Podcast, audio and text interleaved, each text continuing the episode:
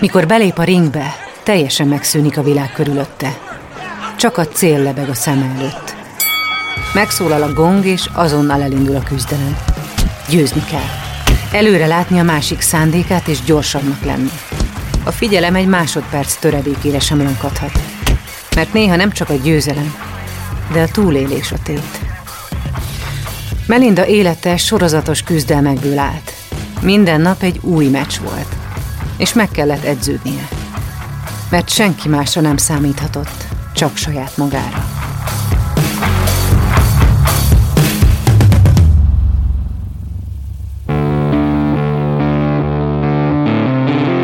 Lovas Rozi vagyok. Ez az Egyszer Lent. Egy podcast azokról, akiknek hatalmas pofont adott az élet. Megjárták a gödör mélyét, de sokkal erősebben másztak ki belőle. Azt gondolod, mindennek vége, jussanak eszedbe ezek a történetek. Mindig lehet jobb, ha te is akarod. Zsiga Melinda többszörös K1 magyar bajnok, és legnagyobb büszkesége, hogy harmadik helyezést ért el a világbajnokságon. Korábban NB1 b kézilabdázó volt, majd boxolt és modellkedett is. De sikeres sportkarrierje mögött nem egy biztos családi háttér áll, hanem egy zaklatott és gyötrelmes gyermekkor. Melindát születése után a Siófoki kórházban hagyták. Innen került állami gondozásba. És minden nap meg kellett vívnia a saját harcát. Melinda 1985-ben édesanyja sokadik gyerekeként jött a világra. Több testvére is állami gondozásba került a rossz életkörülmények miatt. A teljes történetből bizonyos részletek a mai napig homályosak, mert bár Melinda sok kérdésére próbált választ találni, van, ami már örökrejtély marad. Ezt a műsort azért tudtuk elkészíteni, mert a Generáli biztosító szponzorként mellénk állt. Hallgassátok meg, miért fontos nekik, ami nekünk is. A leggyakrabban a semmiből jön az a bizonyos pofon, ami a padlóra küld. Elveszíted a munkád, a társad, vagy a saját egészséged mondja fel a szolgálatot.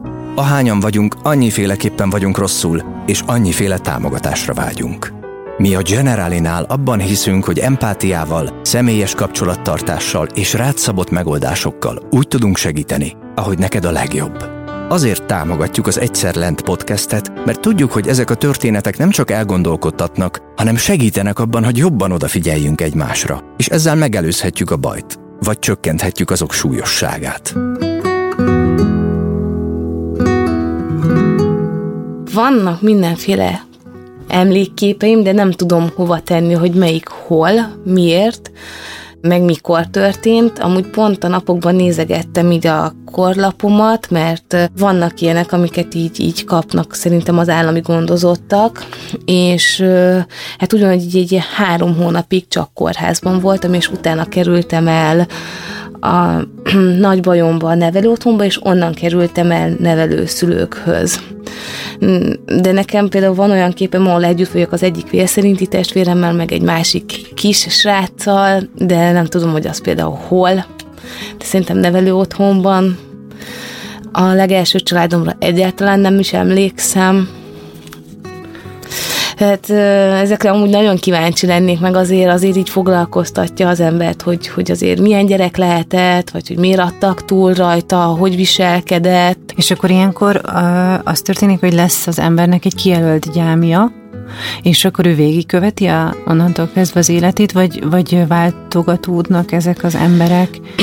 Úgy van, bár nagyon én sem merültem bele, de úgy van, hogy egy helyi, tehát egy, egy tudom, az adott megyének az adott megyéhez tartozik egy, egy, egy, egy kijelölt gyám, és akkor ő az, aki így látogat titeket, tudom én, egy hónapban egyszer megnézi, hogy a családnál minden rendben van-e, beszélget, hogy jól érzed-e magad, de ez nem így négy szem közt, hanem ugye itt a, itt a családdal együtt, amikor a családdal együtt vagy.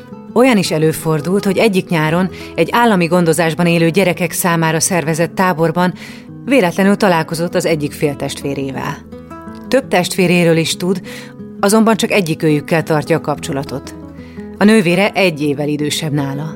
Egyszerre kerültek fel Budapestre fiatal felnőttként, bár előtte különböző családoknál nőttek fel. Mint kiderült, ő is volt már másik családnál, de ráadásul ő, ő Kaposváron született, tehát én, én, én nem tudom, hogy így mi zajlott a mi gyerekkorunkban tényleg, tehát hogy ő se tudja szegény összetenni, hogy mi volt vele, meg hol volt előtte, én se tudom így összetenni, és az a baj, hogy igazából szerintem már nem is fog kiderülni, mert nemrég meghalt a vér szerinti édesanyánk, és ugye ő lett volna az egyetlen, aki tud erről beszélni nekünk. Melinda három hónapos korában került csecsemő otthonba, majd innen az első fogadó családjához.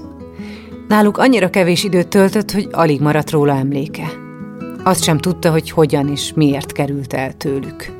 Nekem többféle információt mondtak, már csak emiatt is vissza szeretnék menni. Az egyik ugye az az volt, hogy az anyukának nem lehetett gyereke, és nagyon szeretett volna, és akkor rám esett a választás, aztán amikor mégiscsak megtörtént a csoda és teherbe esett, akkor már nem kellettem neki, illetve van egy olyan variáció, hogy nagyon szegények voltak, és ezért kellett, hogy visszaadjon engem a nevelő otthonba. Uh-huh. Nem tudom, hogy mi az igazság, de majd ezt is ki fogom deríteni. Helyes. A második családhoz olyan hamar került át, hogy sokáig azt hitte, ők az igazi szülei a másik két gyermekük pedig a testvérei. Nekem fogalmam sem volt róla, mert én ugye a második családra úgy tekintettem, mint anyukám, apukám, akkor ott vannak, ott van két saját gyerek, na, rájuk emlékszem, tehát hogy, mert hogy úgy emlékszem, hogy, hogy, hogy érzéseket is tápláltam irántuk, úgyhogy szerettem, úgy, mint a testvéremet, és mit tudom, akkor elverték a, a srácot, akkor olyan bűntudatom volt, hogy miattam és így nagyon sajnáltam, és nagyon rosszul esett a lelkemnek, azt, azt tudom. A lány, én akkor úgy éltem meg, hogy nagyon szép, és majd, ha felnőtt leszek, akkor én is ilyen szép lány szeretnék lenni, és tudom, hogy ők, ő, ő szeretett is, az, az apukáról tudom, arra emlékszem, hogy nem is volt vele semmi kont, különösebb kontaktum, viszont ő nem szeretett. Az anyukáról meg azt hittem, hogy szeretett, de hát ő a sajátos nyelvén mutatta ki, mert ő viszont nagyon sokat vert. És hát én nem emlékszem olyan, hogy ezt olyan nagyon rosszul éltem volna meg, biztos, hogy sírtam, de, de igazából próbáltam jó gyerek lenni, ugye azért, hogy elfogadjon, azért, hogy szeressen, hogy, hogy, hogy fogja meg az én kezem is, tehát hogy ezeket így, így, így szerettem volna kialakítani, de én, én úgy éreztem, hogy akármennyire is erőlködöm, igazából nem sikerült.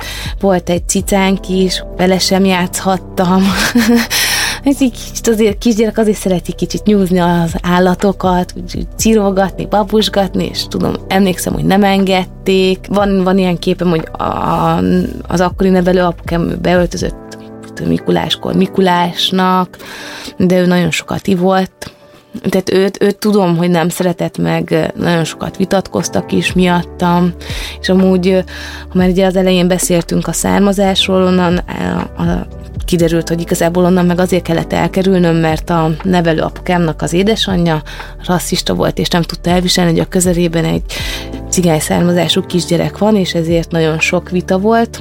Melindát rendszeresen bántalmazták. Különféle módokon büntették a legkisebb kihágásokért is.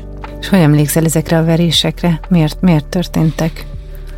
Volt, volt olyan, amikor nem értem időben haza, ilyen panellakásokban laktunk, ilyen papagáj lakótelep, milyen színesek voltak, hogy citromsárga, kék, rózsaszín, és egyikből átmentem a másikra, ott volt egy ismerős, és nem értem haza időben, és már jött anyukám, értem, és tudtam, hogy verés lesz belőle, mert nem értem időben haza, azon gondolkodtam hazafele menet, hogy hova bújjak el, ahol nem talál meg, nem, hogy el tudjon verni.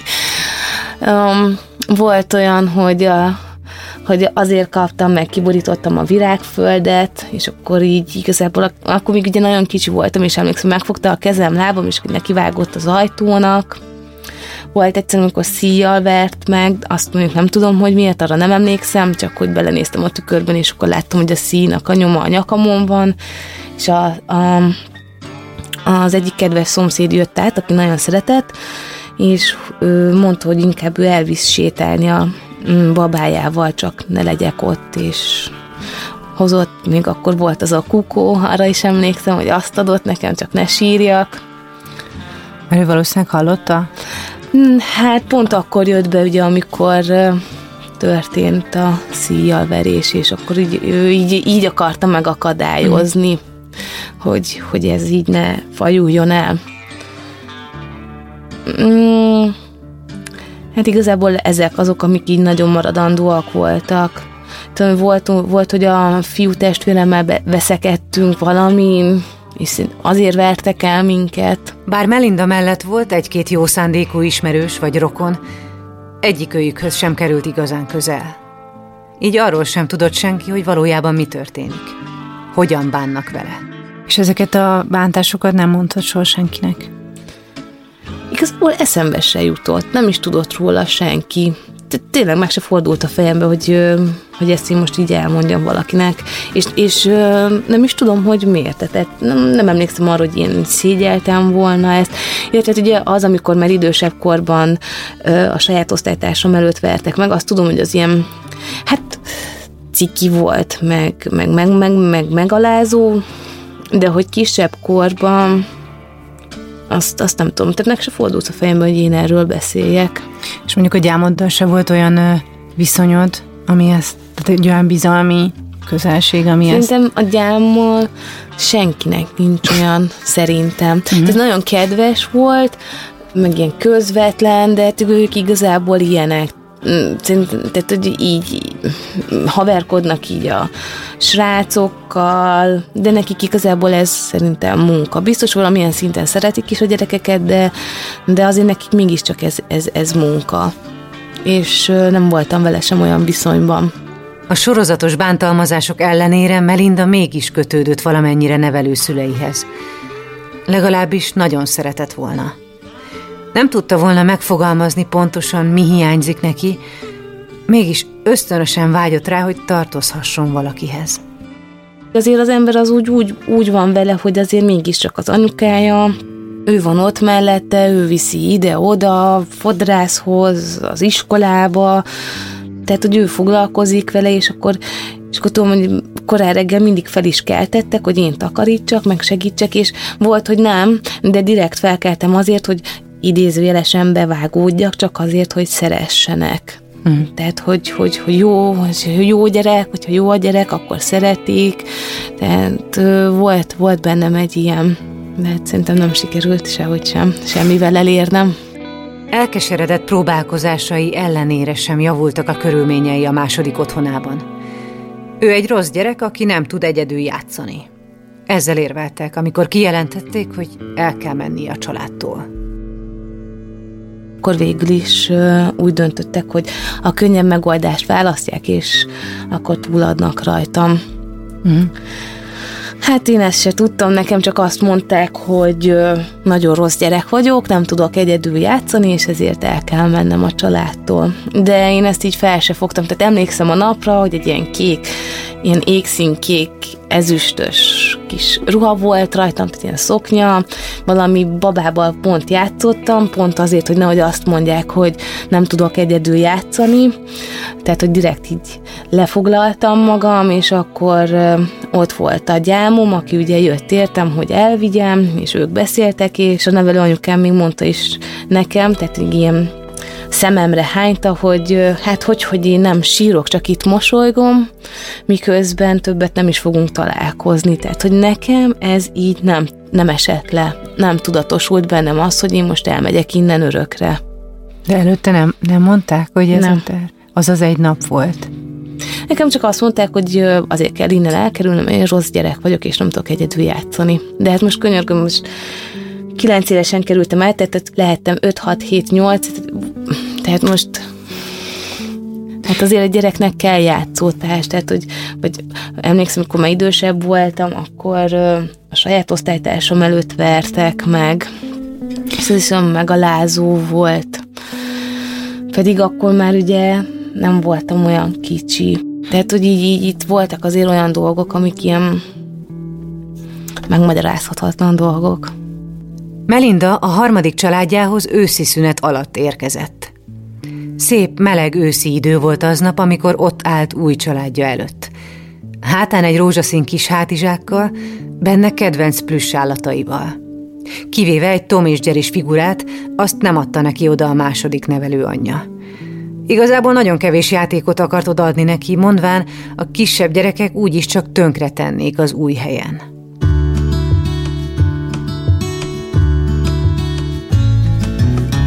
Amikor meglátta a kisgyerekeket a harmadik családnál, a kis testvéreit, eszébe jutott ez a mondat. Azon gondolkodott, hogy most akkor mi lesz a játékaival, amiket magával hozhatott. Tényleg tönkre fogják őket tenni? Aztán az egyik kis testvére mindegyiket jól szemügyre vette, és játszani kezdett velük. Melindára mosolygott. Ő pedig megnyugodott. Nem akarták bántani. A környezet is teljesen más volt. Egy kisebb panellakás után új otthona egy kertes ház volt. Még kutyáik is voltak. Hát furcsa volt az egész, ugye, mert ö, ott se tudtam, hogy most akkor mi legyen, tegezzem, magázzam, ö, anyuka, apuka, vagy Ili néni, Pista bácsi, ők azt mondták, hogy hogy mindegy, igazából én döntöm el, mondták, hogy a három kisgyerek ők hogy szólítják, és akkor végülis én is én is megcsinálhatom ugyanazt, ugye öm, amit még ugye nem mondtam most, hogy, hogy ott hogy a második családnál nem mindig kaptam enni, úgyhogy ezt viszont mondtam a harmadik családnál, és ők meg azt mondták, hogy ők nem fognak külön kérvényt nekem benyújtani, akkor mész oda a hűtőhöz, amikor akarsz, és azt teszel, amit akarsz. Ők nem fognak nekem ezért külön szólni, meg nem kell engedélyt kérnem, de nekem ez is furcsa volt, és az elején mindig minden egyes alkalommal megkérdeztem, és olyan furcsa is volt, hogy már rám szóltak azért, hogy de hát most miért kérdezed meg már megint? Um, hát így, így, így furcsa volt szerintem mindenkinek az egész szituáció, ugye, amíg az elején mindenki ilyen távolságtartó volt, ugye még már, már idősebbek, ugye akkor is idősebbek voltak, tehát nem voltak olyan hű, de nagyon lazák, és akkor ilyen, ilyen nagy beszélgetések, csak ilyen, ilyen kis, semmilyen felszínes kérdések voltak szerintem, hogy akkor most mit szeret. Nem tudom, megnéztük a ruháimat, azt tudom, és akkor a háromnegyedét ki is kellett dobni, mert ilyen, ilyen ilyen, ilyen koszos melegítő volt benne, mert, mert ott a második családnál ugye azzal is büntettek, hogyha az új melegítőmet összekoszoltam, akkor akkor miért nem tudok rá vigyázni, ha már új, akkor büntetésből is abban kellett mennem. Koszosan, most emlékszem, hogy azt is ilyen cikinek éreztem, szóval hogy így vittem el ugye a melegítőt is, aztán um, ilyen kombinék voltak, amik ilyen hát nem tudom, nem gyerekruhák voltak igazából, tehát hogy azokat is átnéztük, akkor megbeszéltük ugye, hogy hogy fogunk aludni, ki kivel. És mit éreztél akkor, hogy jó helyre kerültél? Hát akkor még nem éreztem ilyet. Uh-huh. Hát furcsa volt, hogy most hirtelen lett három kistesóm, ugye élettem a legidősebb, nagyon sokat káromkodtam, arról még nem emlékszem, de ők mondták, arról is le kellett nevelni. Ahhoz, hogy az új közegben fel tudjon oldódni a korábbi traumák után, sok időnek kellett eltelnie. A veréseket csak két év elteltével tudta elmesélni. Hiába mondták, hogy annyit ehet, amennyit csak szeretne, Melinda továbbra is mindig engedélyt kért. Amikor látta, hogy nevelőanyja befonja a kis húga haját, Melinda vágyakozva nézte. Bárcsak egyszer neki is ilyen szép fonatokat készítene valaki de sosem merte megkérni erre az anyukát. A beilleszkedésről, az iskolai élményekről és arról, hogy változtatta meg a sport Melinda életét, a szünet után mesélek nektek.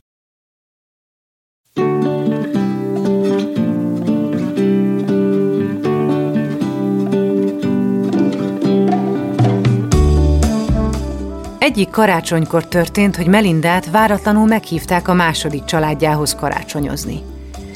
Iskola után többször megjelent a második nevelőanyja, megvárta a suli előtt csak, hogy beszélhessen vele. Úgy volt, hogy a második családomnál az anyuka és a lánytestvérem még sokáig elém jöttek az iskolába, úgyhogy ugye már nem voltam náluk. És erről a harmadik családnál nem tudtak úgy derült ki a dolog, hogy a tanítónő jóban volt a harmadik családomnál az anyukával, és elmondta, hogy, hogy azért mégiscsak tudjon róla. És akkor anyukám leült, a harmadik családnál az anyukám leült hogy akkor ezt hogy most beszéljük meg, tehát hogy azt mond, ő azt mondta hogy igazából, hogy nyugodtan találkozhatom a, más, a második családdal, de csak is és kizárólag úgy, hogyha ő is tud róla, tehát hogy ne titokban történjen ez az egész, tehát hogy ne legyen simliskedés. És szerintem beszélt velük is, de azt nem tudom pontosan, és szerintem itt történt egy fordulópont ennél a beszélgetésnél, illetve ugye volt egy karácsony, amikor még elkért a második család, hogy náluk is ö, karácsonyozhassak. De ez ne- nagyon érdekes, hogy, hogy utánad járnak, meg vagy menj haza, vagy vissza karácsonykor, ez miért volt szerinted? Vagy te mit éreztél, hogy Hát azt gondolom, egy 9-10 éves voltál akkor? Na, olyasmi. Tehát milyen őrült zavar lehet egy kislány fejében, hogy most azt mondták, hogy soha többé nem találkozunk, azért Igen. mert rossz vagyok, meg nem tudok egyedül játszani.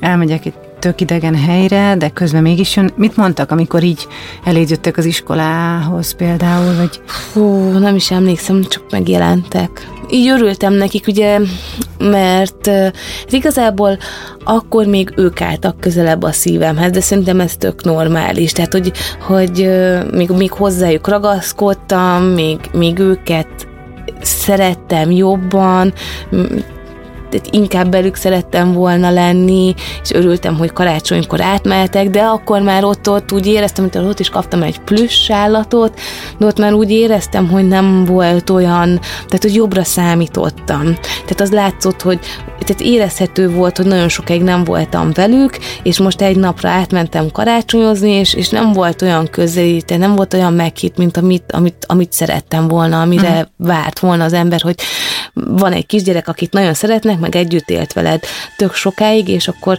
és akkor most nagy lesz a boldogság és a szeretet, hogy végre megint együtt lehettek, nem volt ilyen. És akkor ott már így én is éreztem, hogy akkor nem biztos, hogy a következő alkalom az, az kell, hogy legyen, és utána már a következő karácsonynál nem is volt ilyen, hogy átmentem volna hozzájuk. Ez egy kicsit ilyen csalódás volt az a karácsony, hogy átmentem hozzájuk. Tehát másra számítottam. De szerintem még, még, még nekik is nehéz volt elengedni, és azért csinálták ezt. kicsit számítottál rá, hogy ha e- eddig nem is, de talán most a viszontlátásnál ez a mesebeli anyuka, kislány vagy, vagy családi Hát vagy az lesz, hogy, hogy, hogy, hogy, hogy megbánják, amit történt, vagy hogy szeretnék, hogyha visszamennék. Tehát egy én ilyesmikre számítottam, tehát hogy ilyen szép ünnepélyes dolgok lesznek, ilyen, ilyen meghitt hangulat, de nem, semmilyen nem volt. Ilyen érezni lehetett így a három lépés távolságot.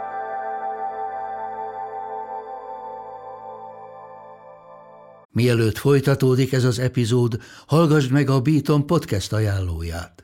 A szavak hihetetlen erővel bírnak. Lehetnek akár alapkövei egy új életnek. Én egy aprófalú cigánytelepén nőttem fel, ahol ahelyett, hogy az esti tábortűz mellett anekdotáztam volna a többiekkel, inkább a holdfényében letűnt korok nagyjait olvastam. Petőfit, Adit, Kosztolányit. Orsós Lajos vagyok, a Pont Elég házigazdája. Meghívlak egy pár perces kikapcsolódásra. Ha szereted az irodalmat, a klasszikusokat vagy a kortárs gondolatokat, akkor tarts velem, mert néha egy pár jó szó pont elég ahhoz, hogy szebb legyen a nap. Az új családjánál egyre jobban érezte magát, de még mindig érték meglepetések. Például az is, hogy roma származású. Azt sem tudta, hogy egyáltalán van ilyen, hogy származás, hogy nem minden ember ugyanolyan. Hát őszintén ledöbbentem. Amit elkezdtem, azt mondták anyukám még, hogy elkezdtem cigányozni a többieket. és az egyik kis tesóm meg odaszólt, hogy te most mit cigányozol, te is az vagy. És hú, mondom, micsoda? Na, és akkor, akkor mondták el, és ö, erre ledöbbentem igazából. Igen, de még igazából semmit nem tudtam. Tehát oda mentem olyan kis putuskán, tudatlanul, se kép, se hang, semmivel nem volt tisztában, de tényleg semmivel, ilyen kis félénk, és mind, mindent ott, ott mondtak el. Hát ledöbbentett a dolog, mert ugye tehát amit már, a, amit már a beszélgetésünk elején is mondtam, hogy akárki akármit mond, és tényleg engem is rengeteg jó ember vesz körül, de tényleg rengeteg, szinte csak jó emberek. Azért az emberekben csak van előítéletesség akkor, hogyha meglát egy arabot, ha meglát egy cigányt, ha meglát egy, egy félvért. Tehát azért, azért az így eszébe jutnak így a, így a dolgok, hogy ki milyen, miket szokott csinálni. Nekem nem mondja senki azt, hogy nem én is ilyen vagyok, tehát azért nekem is eszembe jutnak dolgok, hogy tudom, milyenek az arabok, milyenek a feketék, milyenek a romák, tehát mindenkinek eszébe jut, az egy másik dolog, hogy ha megismeri, akkor már, akkor már nem úgy fog hozzáállni. És én ettől tartottam akkor is, és, és még a mai napig is, tehát hogy az emberek így, így állnak hozzám, mert ugye eszükbe jut, hogy, hogy, hogy hogy mit tudom én, a romák mit szoktak csinálni. Persze vannak kivételek, de én is az vagyok, de, de azért, azért ez így, azért ez így, úgy érzem, hogy egy kicsit azért így negatívan indítja az én dolgaimat az, hogy, hogy, hogy ilyen a bőrszínem. Az iskolában is kapott megjegyzéseket, de jó élmények is érték, és ezek nagyjából mind a testnevelés órákhoz és a sporthoz kapcsolódtak.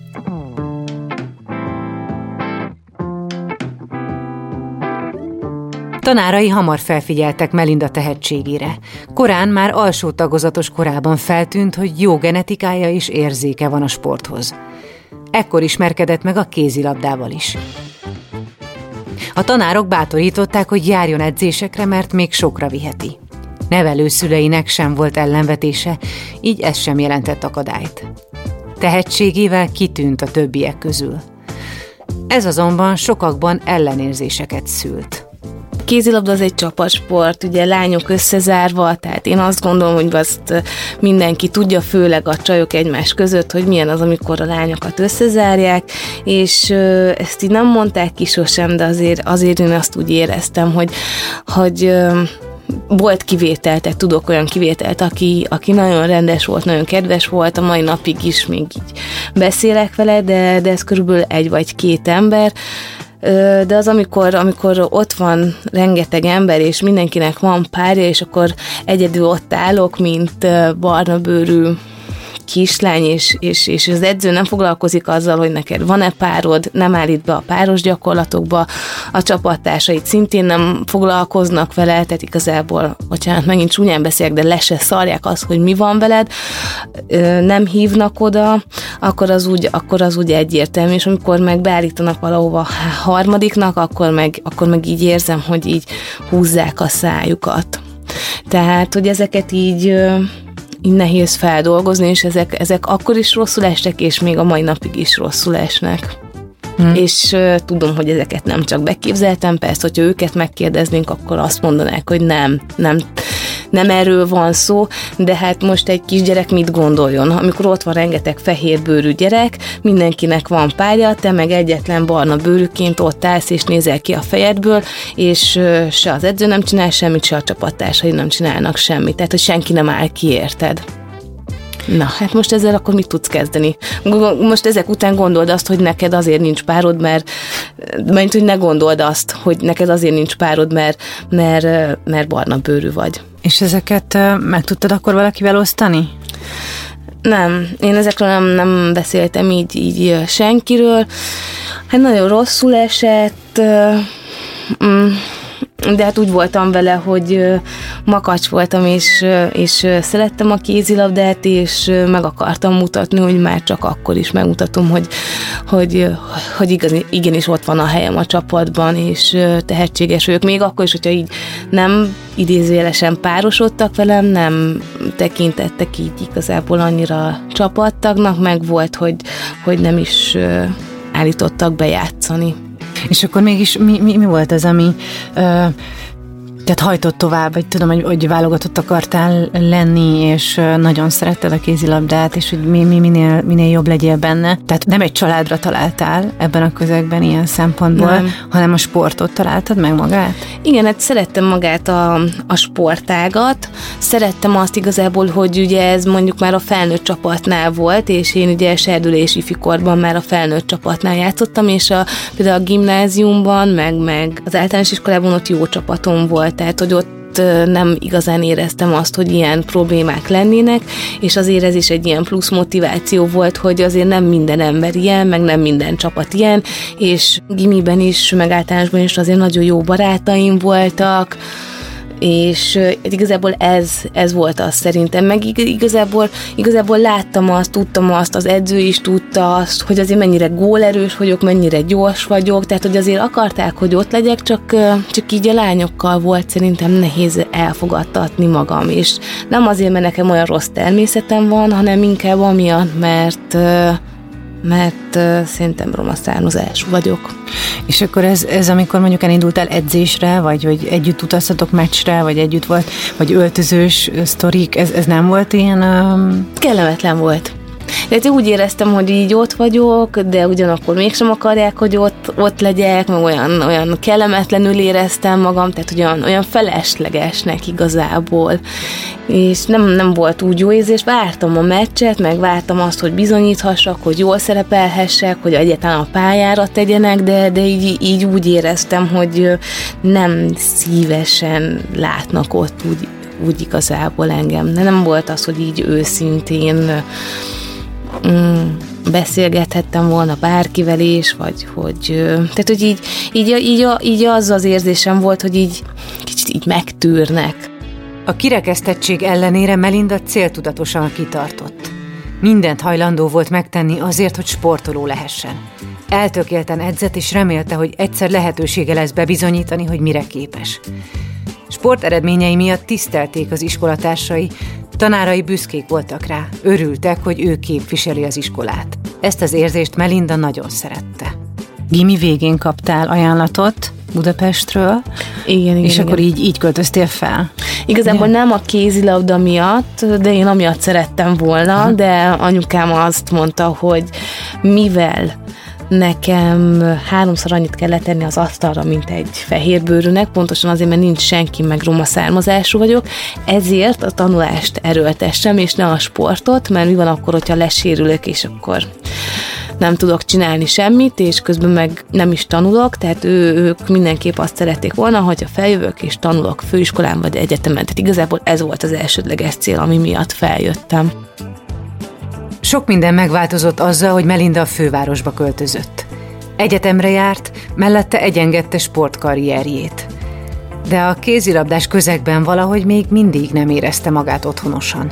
Igazából az volt a probléma, hogy nem találtam valahogy úgy a helyem, mert mint hogyha megtaláltam a helyem, akkor megszűnt a csapat, ha megtaláltam a helyem, akkor nem indult verseny, ha nem találtam meg a helyem, ugye akkor az volt a probléma, tehát mit, én elmentem egy nagyobb csapathoz, és a lányok kiközösítettek, nem szorítottak nekem helyet, meg nem passzoltak azért, mert én új vagyok.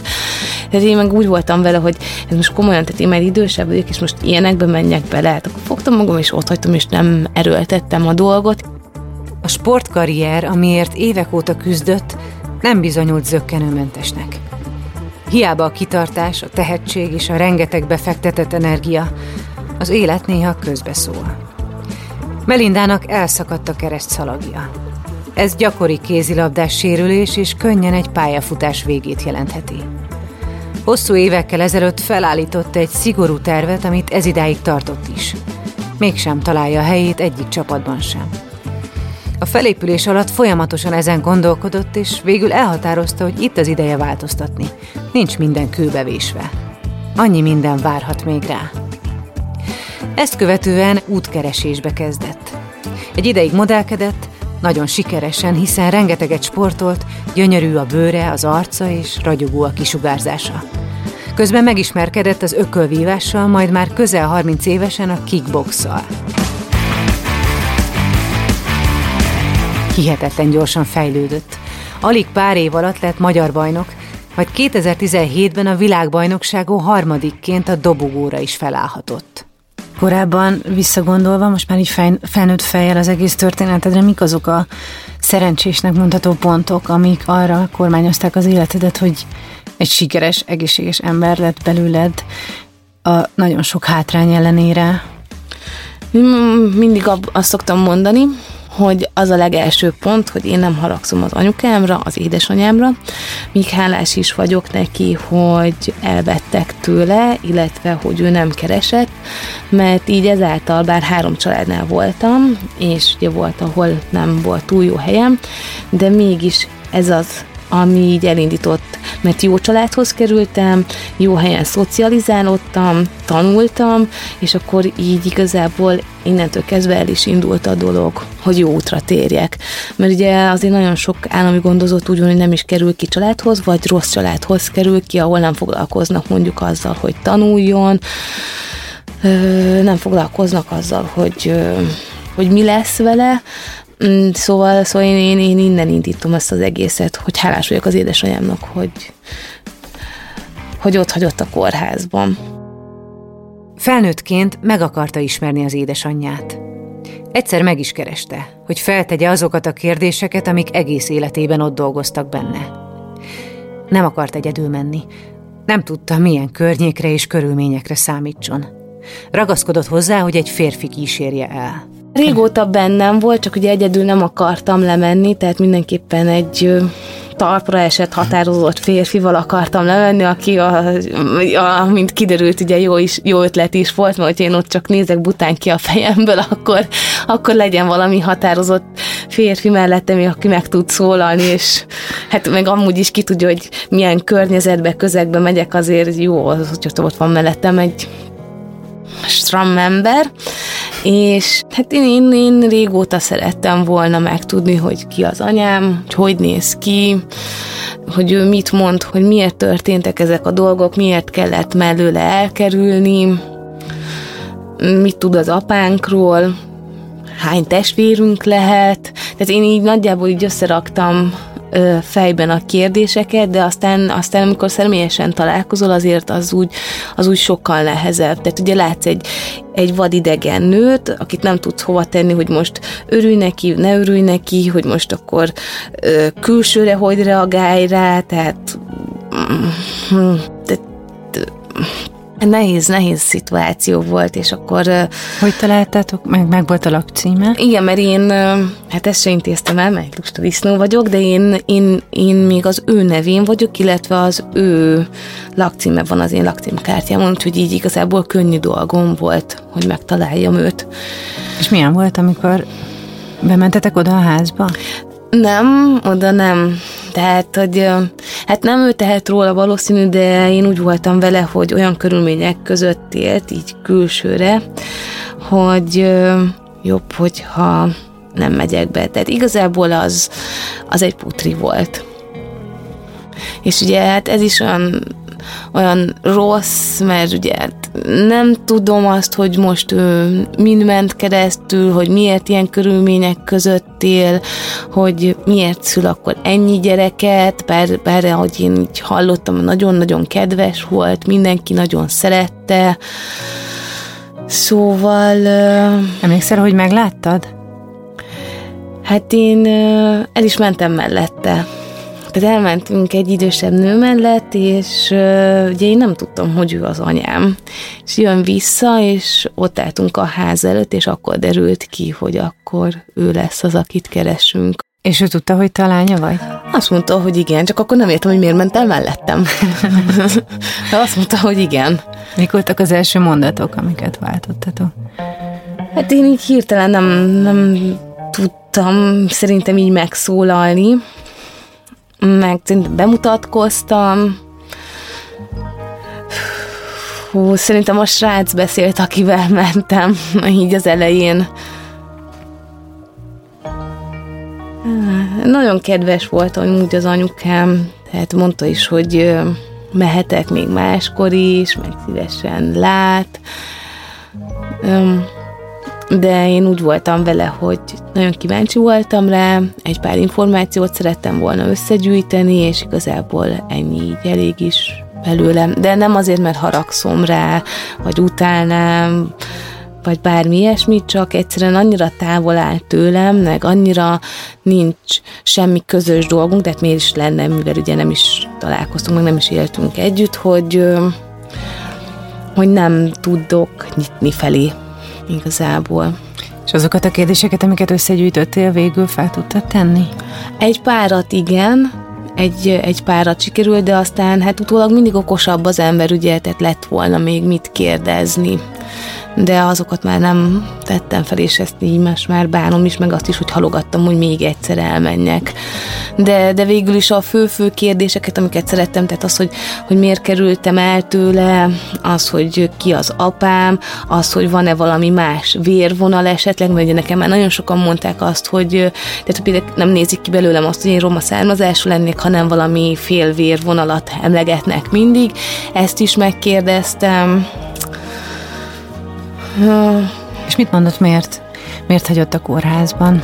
Azt mondta, hogy ő meg akart tartani minket, de az állam úgy látta, hogy olyan rossz körülmények között él, hogy nem hagyhatják igazából azt, hogy a gyerekek ott maradjanak vele. És amúgy én megnéztem az orvosi jelentést, és abban is ez, ez áll. Tehát, hogy előzetes telefon egyeztetés alapján a körülményeink miatt akkor most behoznak engem a kórházba, illetve a kórházból átvisznek engem a nagybajomi csecsemő otthonba. Tehát, hogy ez, ez volt a korlapon is. Sok kérdés van, amire már valószínűleg sosem fog választ kapni. Mégis fontos volt Melindának, hogy amennyit csak lehet, megismerjen a saját történetéből. Az út, amit bejárt, tele volt küzdelmekkel. Ezért is olyan különlegesen szép, amikor egy-egy meccs után felállhat a dobogóra, és átveheti méltó jutalmát. Nagyon-nagyon jó társaságban vagyok, nagyon jó helyen oktatok, nagyon szeretnek a srácok, és ők már akkor is szerettek, amikor még nem is tudták ezt az egész életutat, ami mögöttem van. Sosem érdekelte az őket, hogy én most hova jártam suliba, mit végeztem, hogy milyen származású vagyok, és ezt mondhatom a főnökökre is, tehát hogy ők, ők tényleg olyanok, hogy, hogy igazából mindenfajta nemzetiségből vannak a teremben, és őket nem az érdekli, hogy te hogy, hogy, hogy, hogy nézel ki, hanem az, hogy hogy viselkedsz, és az, hogy bemész el, rendesen megtartod-e az órádat, és hogy mennyire szeretnek mondjuk az emberek, akik hozzád járnak. És én ezt így nagyon tisztelem, és nagyon, nagyon nagyra tartom, és soha nem fogom nekik elfelejteni a versenytesóknak, ők, ők, így, ők így igazából ismeretlenül is megbíztak bennem, befogadtak és, és esélyt adtak nekem. És hogyha ők ezt nem teszik meg, akkor én most nem tartok ott, ahol. Én igazából azt gondolom, hogy az a nagyon nagy segítség, hogyha tanul az ember, mert ugye akkor, akkor olyan közegben lesz, akik kulturáltak, szépen beszélnek, műveltek, és ezzel tudnak ők is, mint ahogy ugye én is, tehát hogy ezzel tudok javítani a helyzetünkön. Tehát, hogy most ezt, ezt, ezt nem tudom szebben mondani, de ugye a helyzetünkön.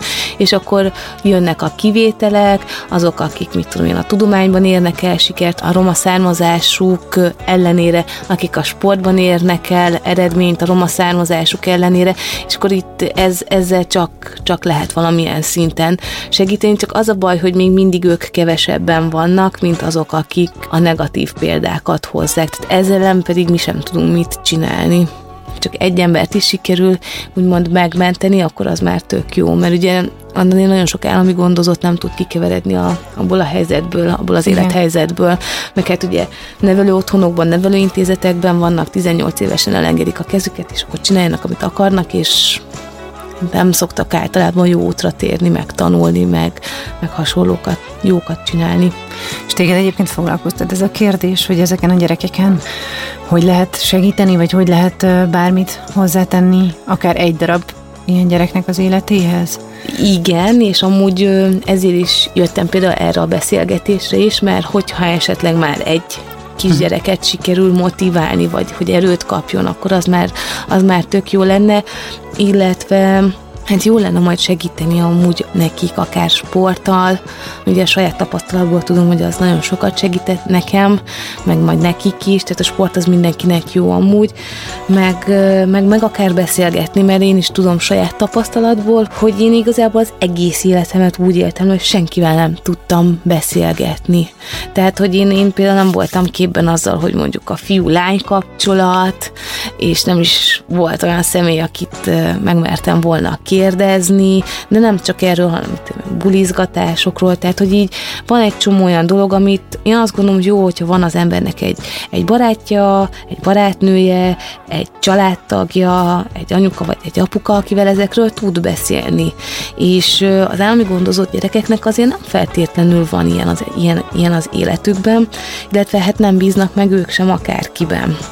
És én azt gondolom, hogy én azért ilyenre is jó lennék azért, mert ugye én se csak így a levegőbe beszélek, és tudom, hogy milyen az, amikor nincs melletted senki, de jó lenne. Hmm. És az is nagyon sokat tud segíteni, hogyha csak kibeszéled magadból a dolgot, mert jól esik az ember lelkének, hogy kibeszélte magából, és hogy van kivel Mit gondolsz, hogy ennyi, ennyi tapasztaláson túl, hogyan képzelsz el egy ideális gyerekkort? Mik azok a legfontosabb dolgok, ami, amikre egy kisgyereknek szerinted szüksége van? Én azt gondolom a beszélgetés és az ölelés. Meg az, hogy mit tudom, megfogja az utcán a kezedet. Tehát nekem ezek nem voltak meg, és volt olyan szituáció, amikor szerettem volna, de, de kirántotta anyukám a kezét a kezemből. Tehát az ölelés, kéz, tehát hogy az utcán megfogja a kezed, és, és, és a beszélgetés.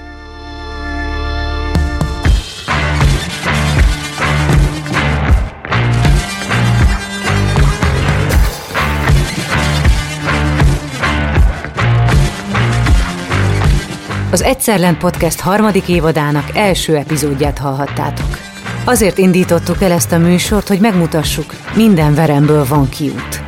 Amikor a legalján vagyunk, lehet, hogy nem látszik, de tehetünk azért, hogy megtaláljuk.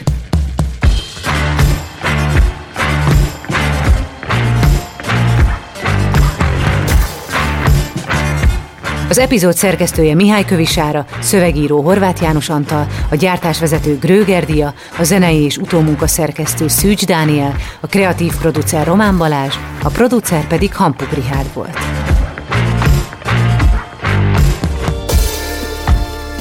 Lovas Rozit hallottátok. Két hét múlva újabb történettel jövök.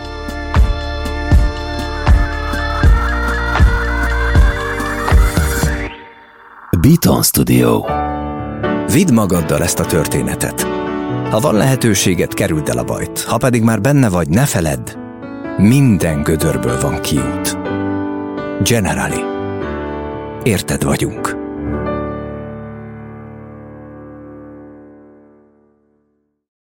Ez egy Béton podcast.